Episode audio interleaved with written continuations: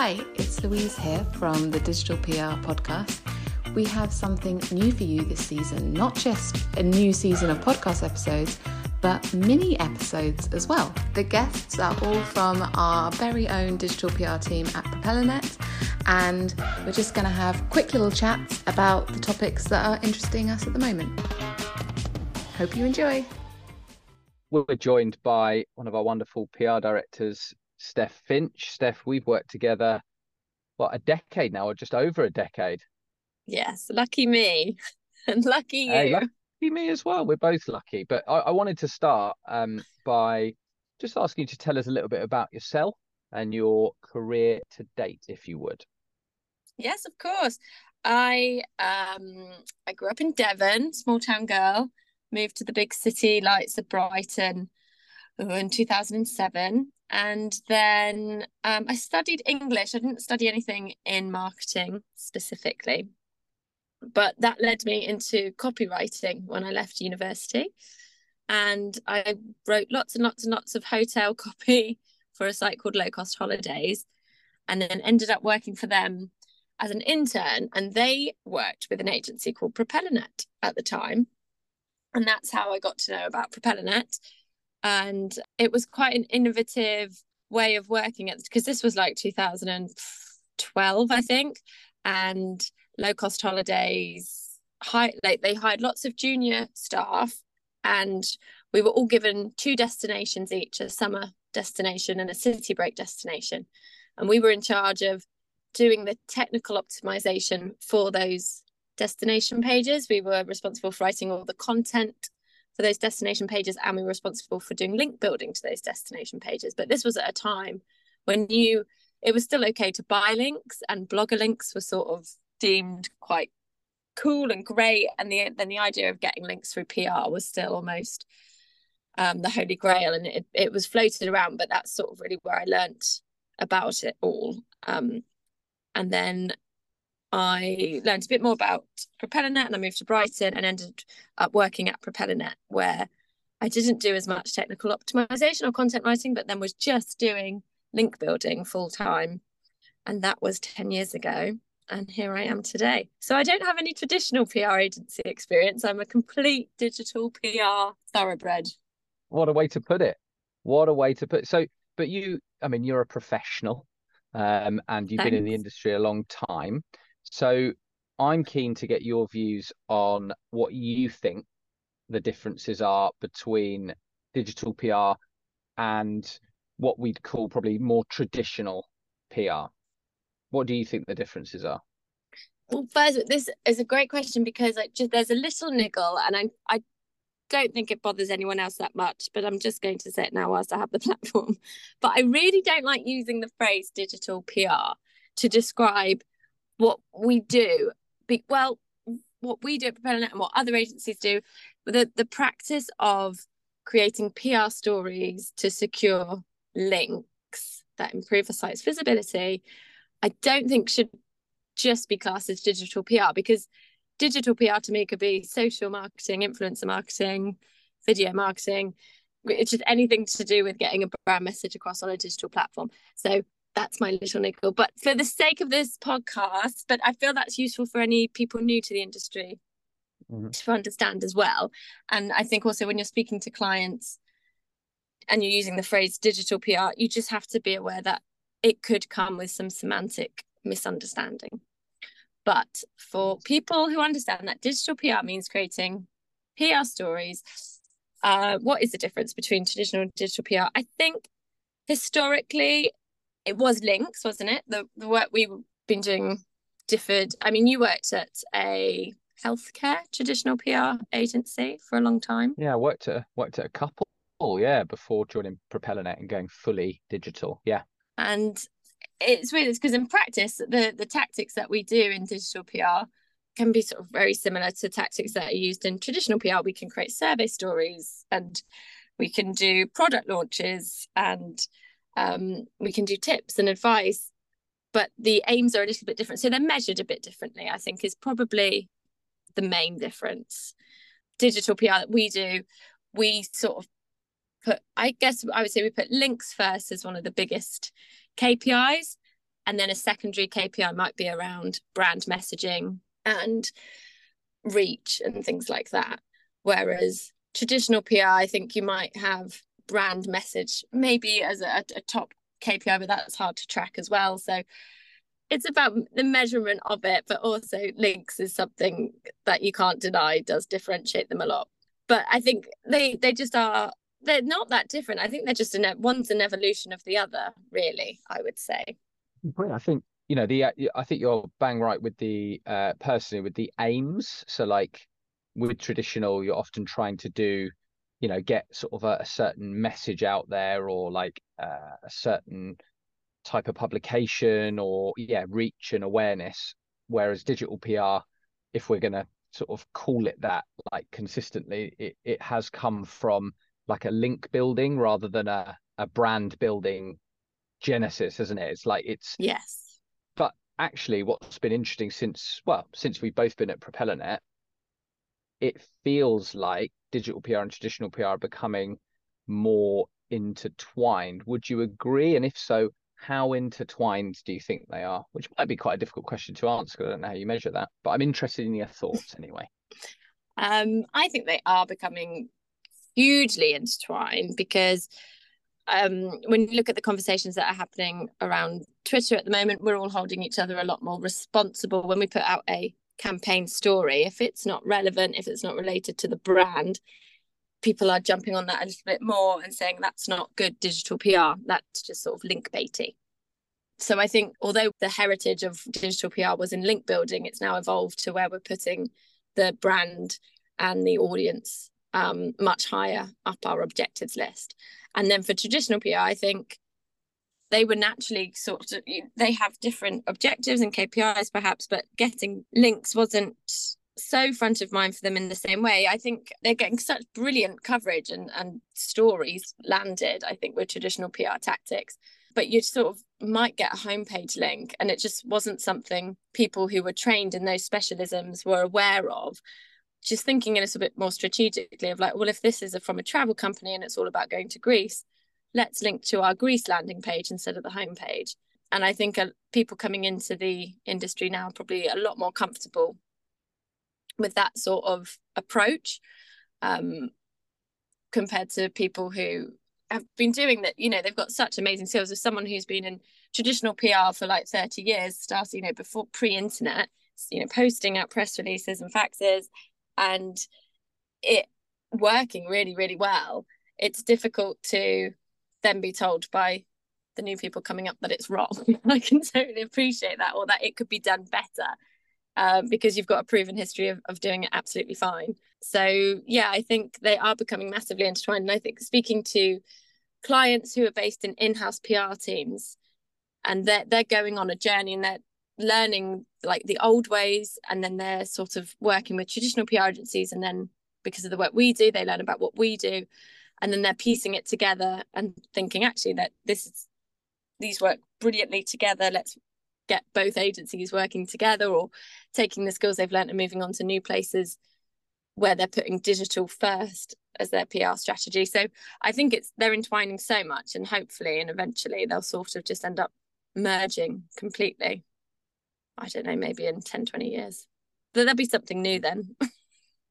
Oh, true. It's it's forever changing, isn't it? Forever changing. You kind of touched on it here. So, if you were a client, and we obviously work with a lot of clients who, some of whom have us as a digital PR agency and a traditional PR agency, but imagine, I guess you you've only got like budget for one, or you just want to pick one. Like, why would you?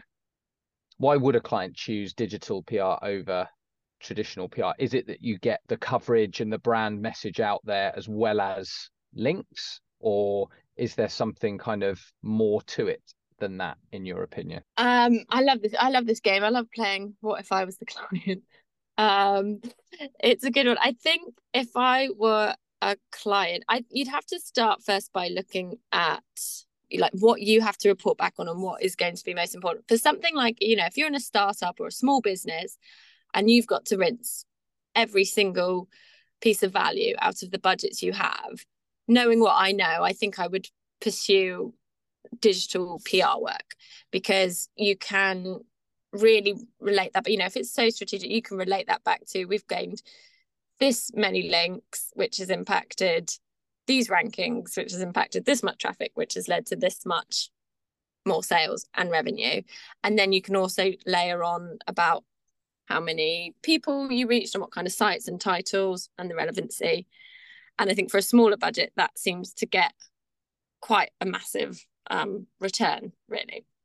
If you're working for sort of part of a wider team for a massive company corporate um, then there's a bit of both because there's a sort of bit of brand prote- brand protection involved as well. And you've got more money to completely saturate broadcast and radio and podcasts and social media and and then you'd have digital PR in the mix as well but I think yeah if you had to just choose one I would of course I am biased but I would choose digital PR. I think you have to think about your audience as well. So if you're like a challenger brand and, and you're appealing to people and you know 50 or under 40s even like a lot of that audience is online and you can be so super targeted with that that then working with digital PR agencies makes more sense. If you're working with a brand where your customers are 50 60 over and you know maybe are more likely to pick up a newspaper or take their lead on brands from the radio, then perhaps a, a, traditional PR agency would be better. So I think it's a,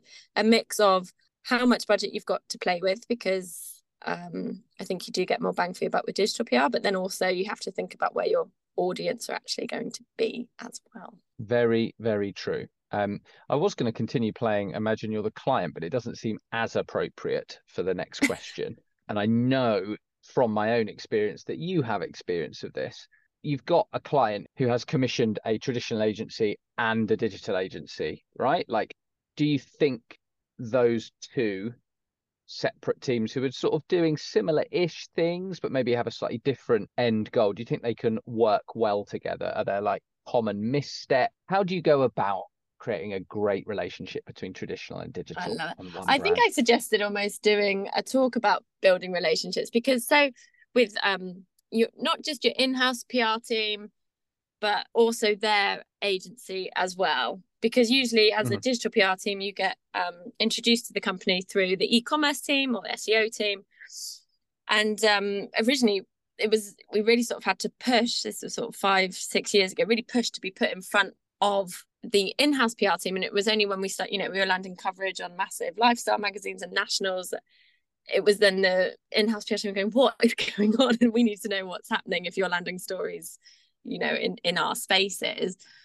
And I think in-house PR teams so value their journalist relationships and they don't want people ruining them on, on behalf of their brand, which I totally understand. And I think because, like you said, the genesis of digital PR was in link building and sort of being a bit more techie. And I generally, with some clients in the past, feel like their in-house PR team thought that you know we would just ring up a journalist and ask for a link without any sort of story or um, oh. you know just sort of ring them up and say beep beep boop boop because we were just a bit more computer nerdy and not that we were people and that we knew and understood about how to i don't think they understood that we knew what journalists wanted and we knew how to speak to journalists and that sort of thing just takes time to prove and you have to take small steps. And they might say okay you can only speak to these amount of journalists or this type of journalists to begin with. You go okay fine. And you do that and then you show that you can do that and then you push for a bit more and a bit more. And i think some of the biggest successes we've had is initially we weren't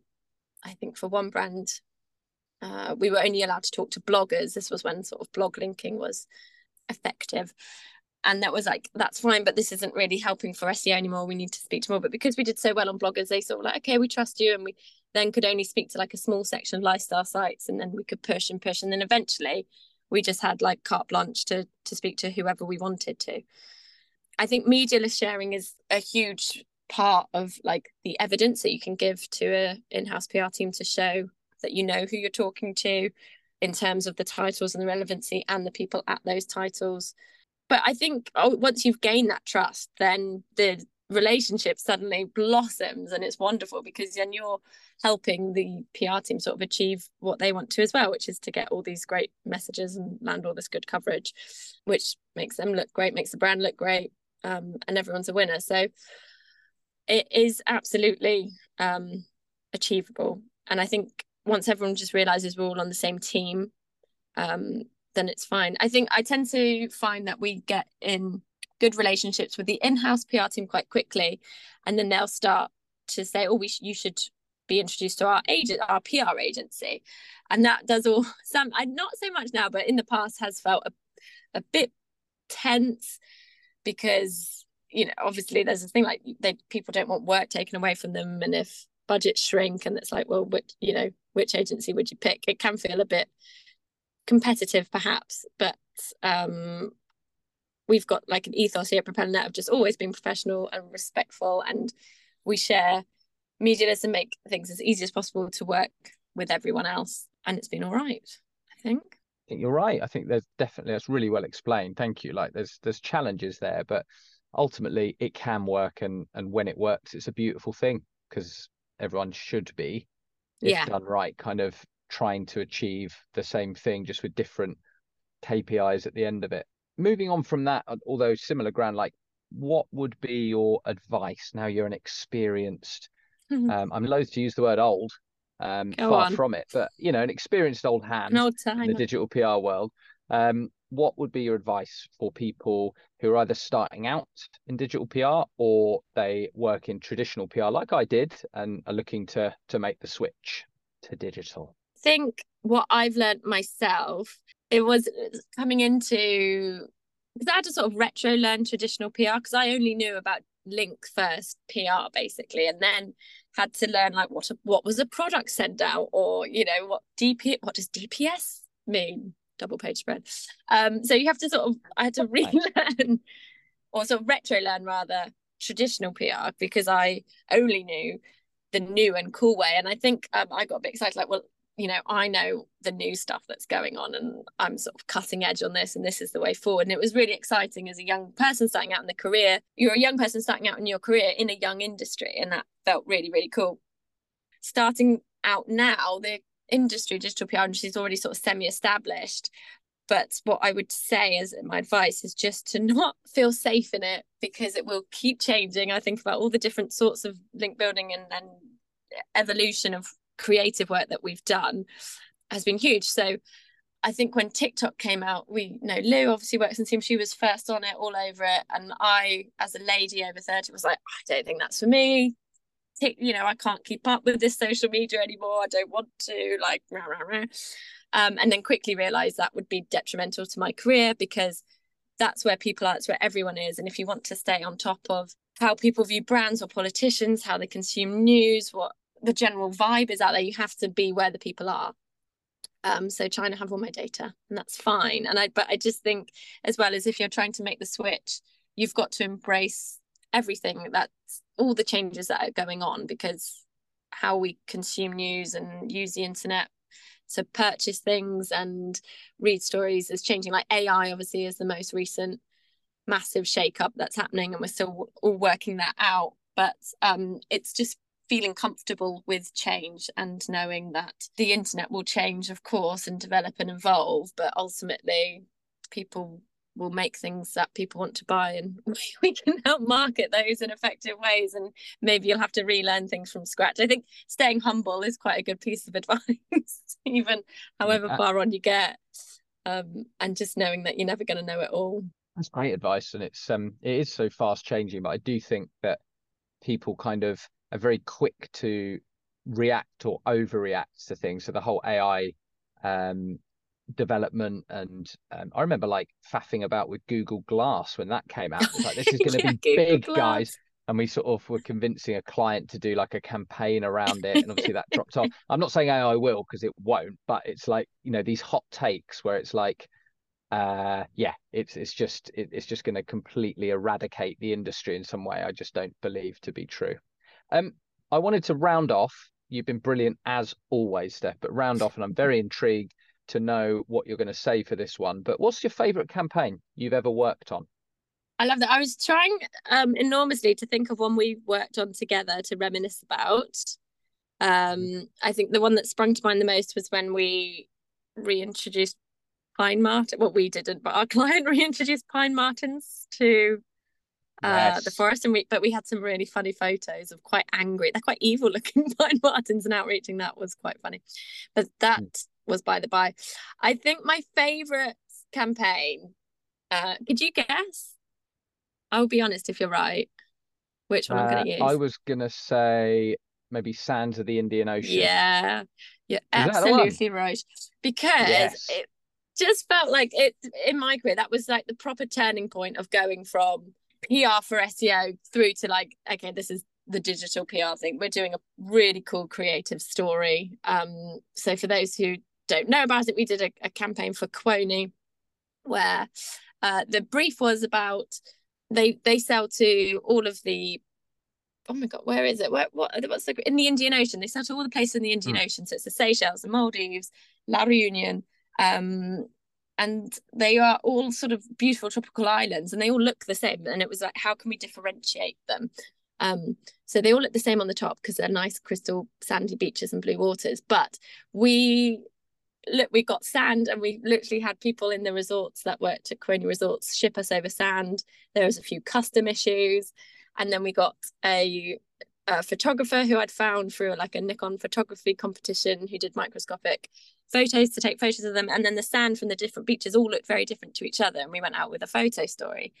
Um, and it was it, the client was very brave because like no digital PR agency was sort of suggesting this kind of magnitude of work for a story. You know, we were just sort of doing feature pitching and tips and advice previous to that or a blogger competition. So this was a bit a bit of a shake up and a bit more money, but it went everywhere and it went wild and it was some that realization of like, yes, this is this is what we should be doing. This is where it's going. What? Yeah. Oh, what? I'm glad I guessed correctly because that wasn't a, an amazing campaign. Um, Steph, we're out of time. Sorry. We're out of time. Believe it or you. not, um, our chats always fly past. Thank you so much for joining us. Fascinating Thank structure as you. ever.